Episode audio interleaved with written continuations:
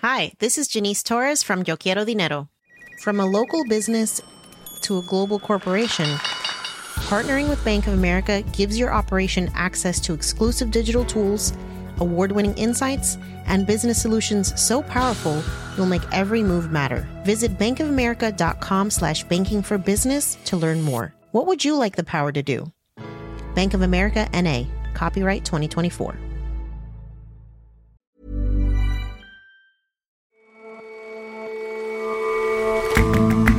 Hello and welcome to The Intelligence on Economist Radio. I'm your host, Jason Palmer. Every weekday, we provide a fresh perspective on the events shaping your world. There's a new entrant among the world's energy superpowers, America. Thanks to plentiful oil from shale, it may even become a net exporter within a couple of years.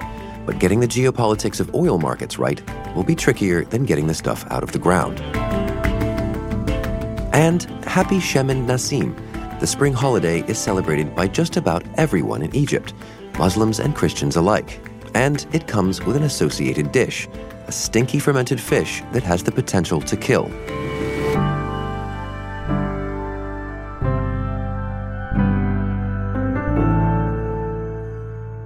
First up, though,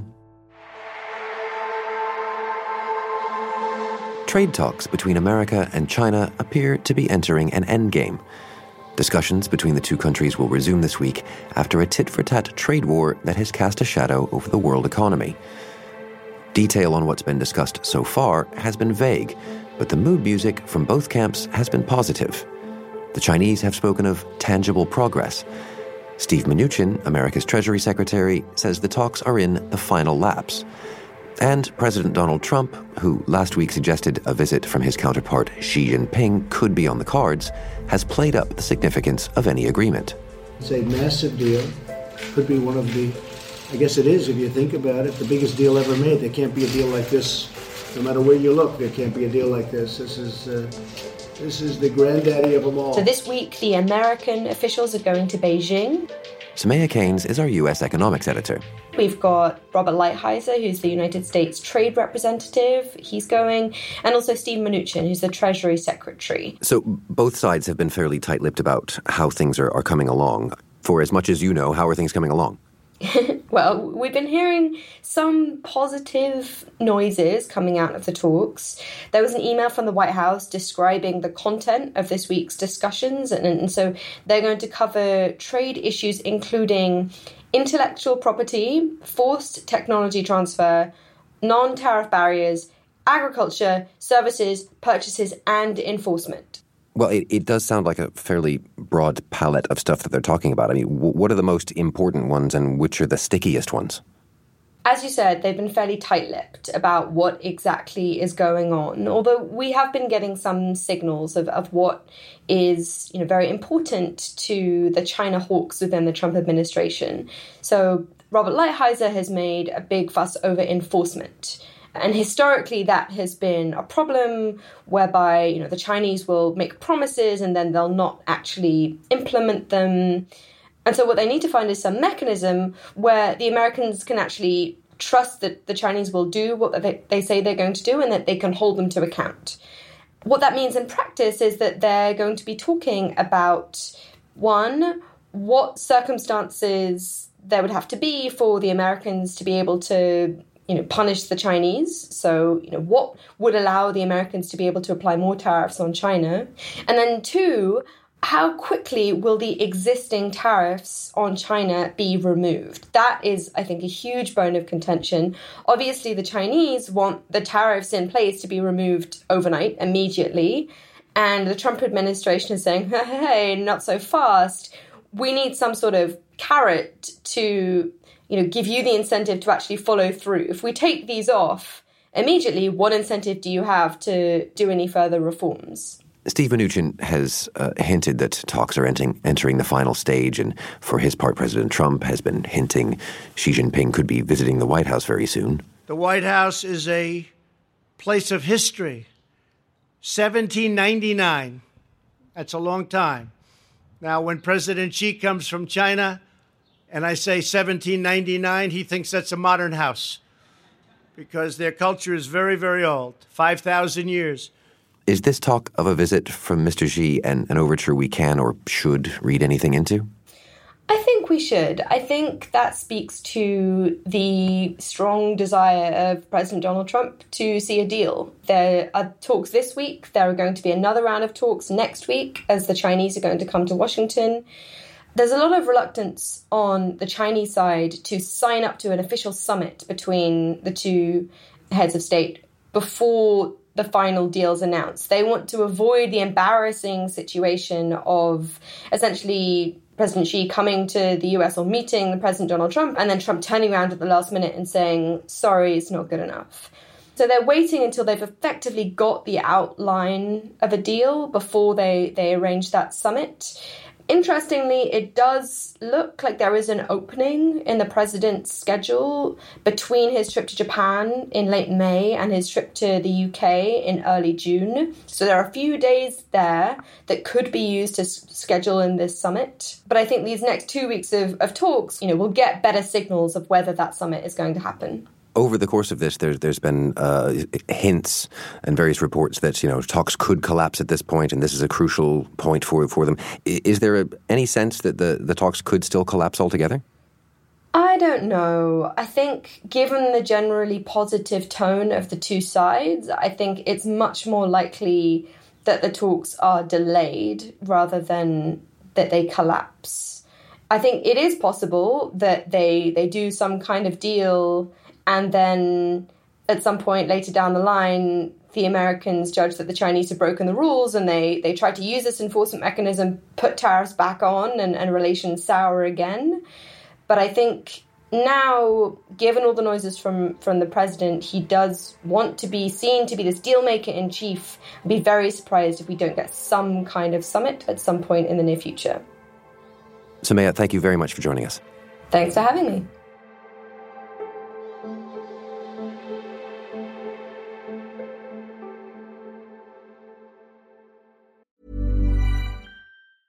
It's that time of the year.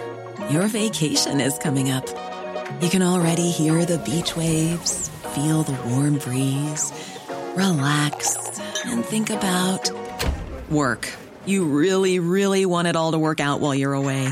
Monday.com gives you and the team that peace of mind. When all work is on one platform and everyone's in sync, things just flow. Wherever you are, tap the banner to go to Monday.com.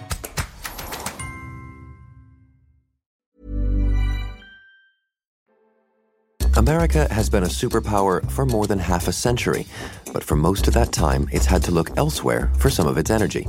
That has changed dramatically in just the past 10 years as the shale boom has taken off. America's history as an energy superpower is incredibly short. So for most of the past 40 years, it was illegal to export any American oil, and America simply wasn't producing that much. So oil imports accounted for a very big chunk of the country's current account deficit. Charlotte Howard is The Economist's energy and commodities editor.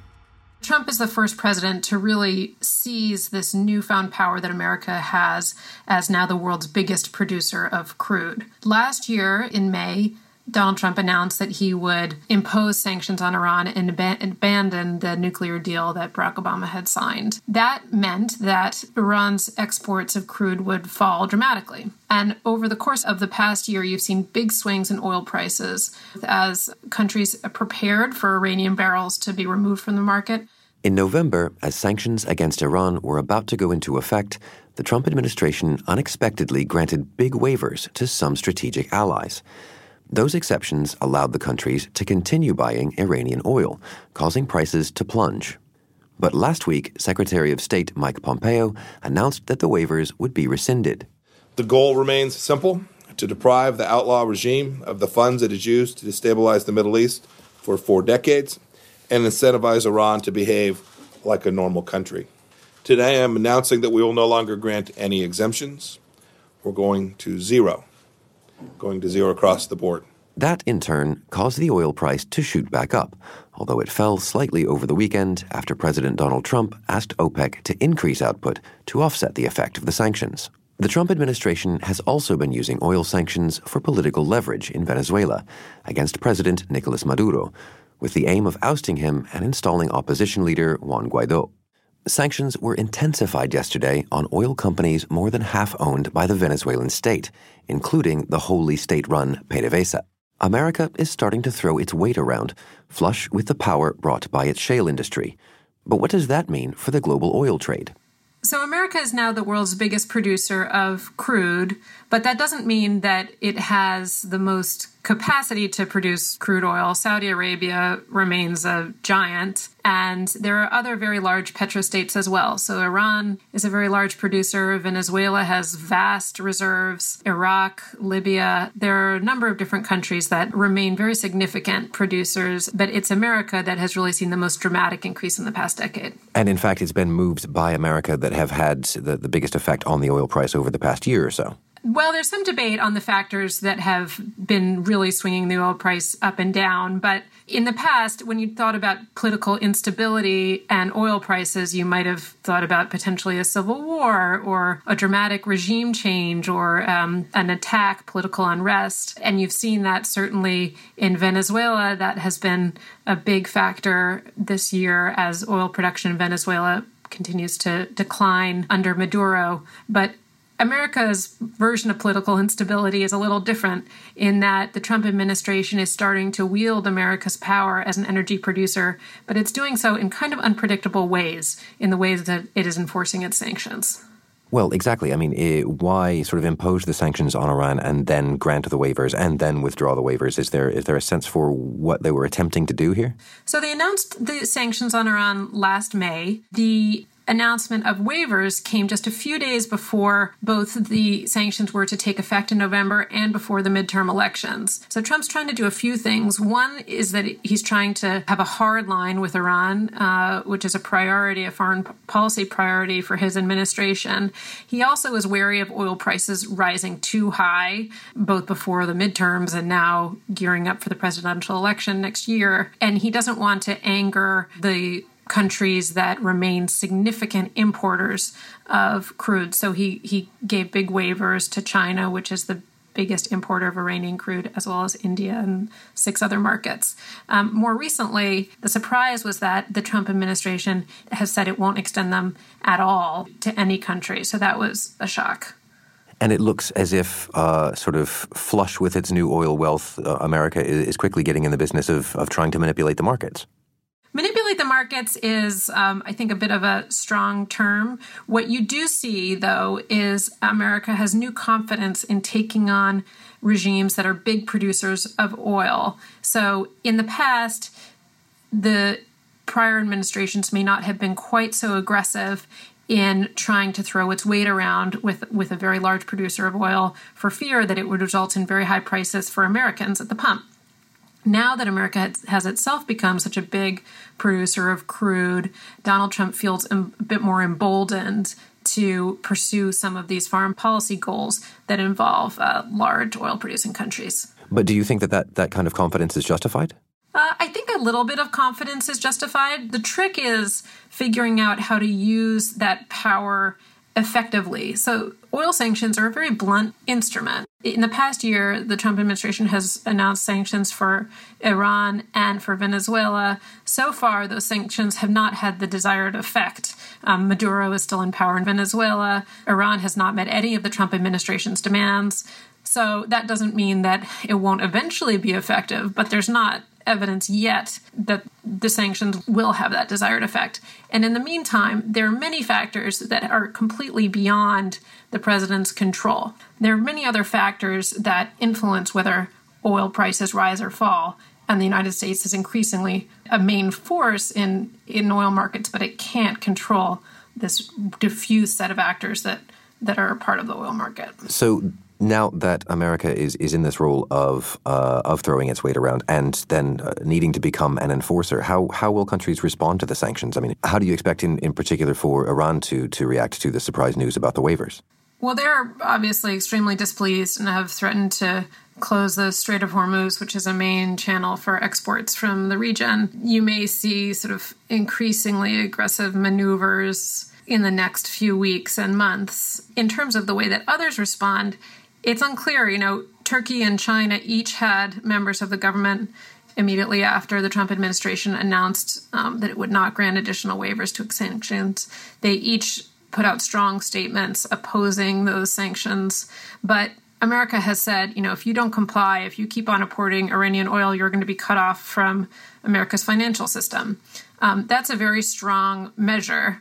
The question is how quickly the Trump administration might seek to enforce those sanctions. That's still kind of an open question. And in the meantime, you know, the Trump administration very much wants Saudi Arabia to increase production in order to keep the oil price from rising too high. But Saudi Arabia, it's not exactly clear when they might do that, to what extent they might increase production. So there are a lot of big open questions. And what the Trump administration has done is quite bold and has quite a number of high risks.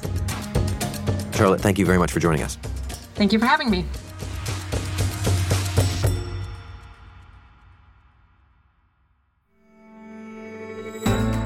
On this week's episode of our interview show, The Economist Asks, my colleague Anne McElvoy talks to the Man Booker Prize-winning novelist Ian McEwan.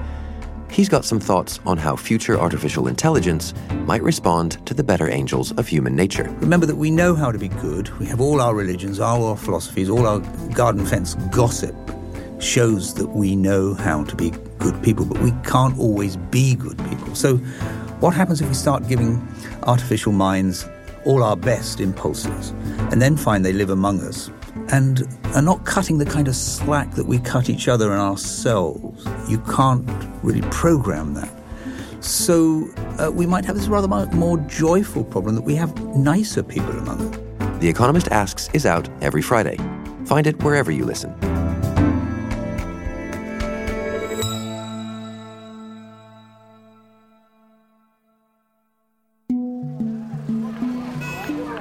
Today, Egyptians are celebrating the spring festival of Sham el-Nessim with picnics and parties. Our Cairo correspondent, Greg Karlstrom, has been looking into the holiday's trademark treat. It's grey mullet that has been first dried in the sun after it's caught, and then it's submerged in a salt bath for about 45 days. But this fish, called fesikh, is not just a holiday delicacy.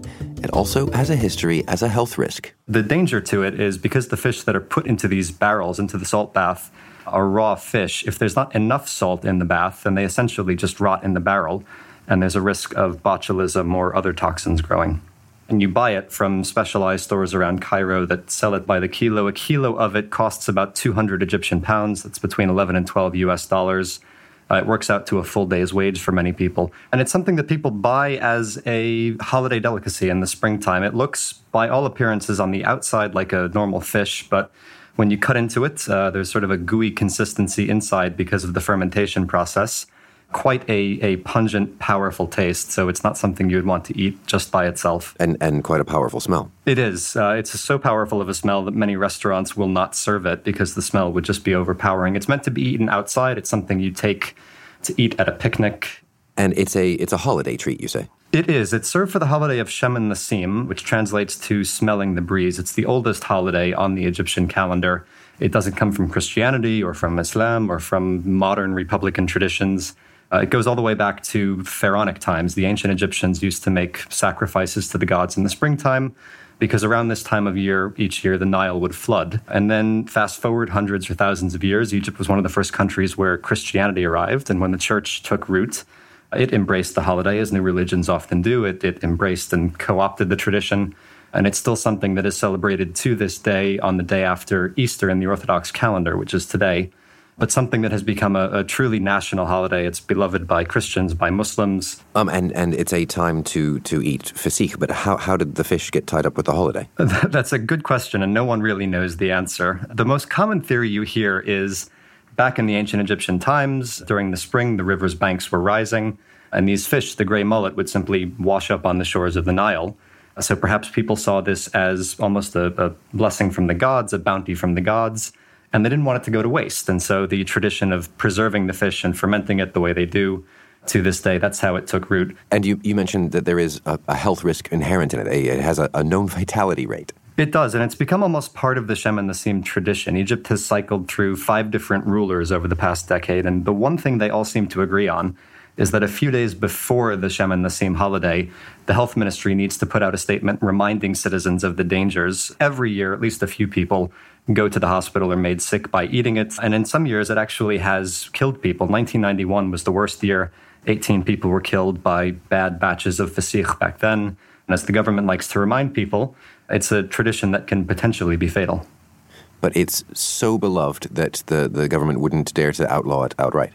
It is. Not everyone loves it. There are certainly Egyptians who don't like the taste, don't like the smell. Some of them will only admit to that privately and would not dare say that at a family gathering. But it is broadly popular. You find every year cooks and supermarkets that come up with different ways to prepare it. And the latest thing over the past year or two, Cairo, like big cities everywhere, it's gotten into the cupcake craze. It has a lot of new high-end bakeries. And a few of them have started coming out with fesikh cakes, where they've taken salted or fermented fish and tried to find ways to make those into a cheesecake, in one case with cream and crudités and salted fish in the middle. That sounds gross. Look, you can confide in me. Do you like it? I have tried it on a number of occasions, going back to when I was a student in Cairo more than a decade ago. But I would say it's an acquired taste, and it's one I'm still trying to acquire. You may yet get there. Greg, thank you very much for your time. Thank you.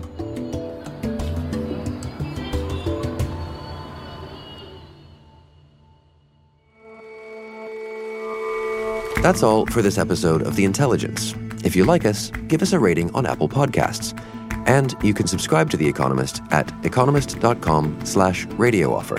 12 issues for $12 or £12. See you back here tomorrow.